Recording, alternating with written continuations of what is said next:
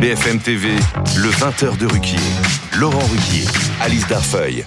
Bonsoir ou rebonsoir sur BFM TV. Merci d'être euh, resté. Si vous étiez avec nous dans la première partie, on va dans quelques minutes parler de la libération de Mia Hachem qui était otage du Hamas. C'est évidemment une bonne nouvelle, mais hélas, il faut le rappeler, il y a d'autres otages et ça aussi, on en parlera dans un instant. Mais d'abord, on va essayer de se divertir pendant au moins deux minutes grâce aux humoristes qui chaque matin justement traitent de l'actualité sur les différentes radios. C'est une rubrique qu'on a créée il y a maintenant un peu plus d'une semaine. Ça s'appelle Tous au poste.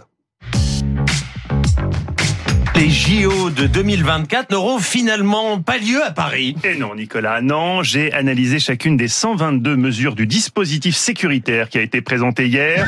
Zone de circulation interdite rouge, zone de circulation limitée bleue, attestation à remplir pour justifier d'un déplacement, dérogation possible sur présentation d'un justificatif, téléchargement nécessaire d'un QR code pour aller acheter son pain, possiblement aussi pour aller pisser. Je suis en mesure de vous le confirmer, les prochains Jeux Olympiques vont finalement se dérouler en Corée du Nord.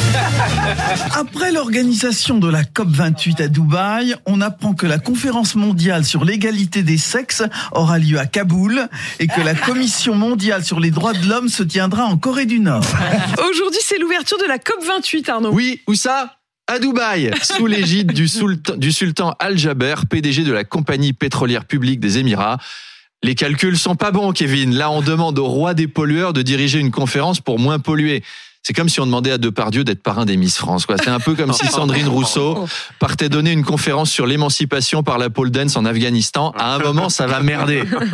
Joe Biden, lui, n'ira pas. Bon, après, quand t'as 81 ans, le futur de la planète, tu t'en fous un peu. Quoi. Le futur, là, c'est de tenir jusqu'à Noël. Après, c'est du bonus. Après.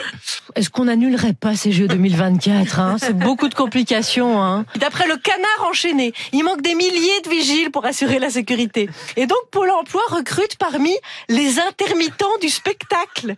Dans le canard, il y a même une chanteuse lyrique qui témoigne. Oui, on m'a proposé un job de vigile.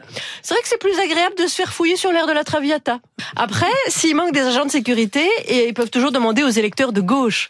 C'est pas la première fois qu'ils rendront service à Macron en faisant barrage. Parlons de l'ultra-droite. Les renseignements alertent sur la mobilisation inédite de leur part. On a d'ailleurs entendu ce témoignage édifiant, c'est un vrai témoignage, d'un membre de l'extrême droite, c'est sur Twitter, hein, sur X, on écoute. On voit tous que les jeunes blanches sont attirées par les blacks, plus que par les blancs. Et ça fait une misère sexuelle euh, chez nous. Ça fait une misère sexuelle chez nous. C'est un vrai. C'est alors c'est pas Big Lardon, c'est un de ses copains, un intellectuel là. Donc ils volent le travail des Français déjà les Noirs et les Arabes. Maintenant ils volent le coït des Français.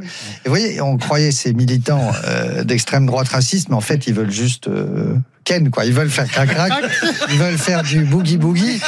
La bête à deux dos, ils en ont marre de se côté le tortellini tout seul, de se tirer sur l'élastique. Si tu leur permets enfin de se dépuceler à 40 ans, ben ils vont devenir militants SOS Racing, bénévoles chez SOS Méditerranée. Philippe Cavrivière ce matin sur RTL, Charline Vanhoenacker ou Mathieu Noël, c'était sur France Inter, Rosine Bachelot euh, au Gros et Arnaud Demanche sur RMC. Voilà pour ceux qui nous ont fait rire euh, ce matin.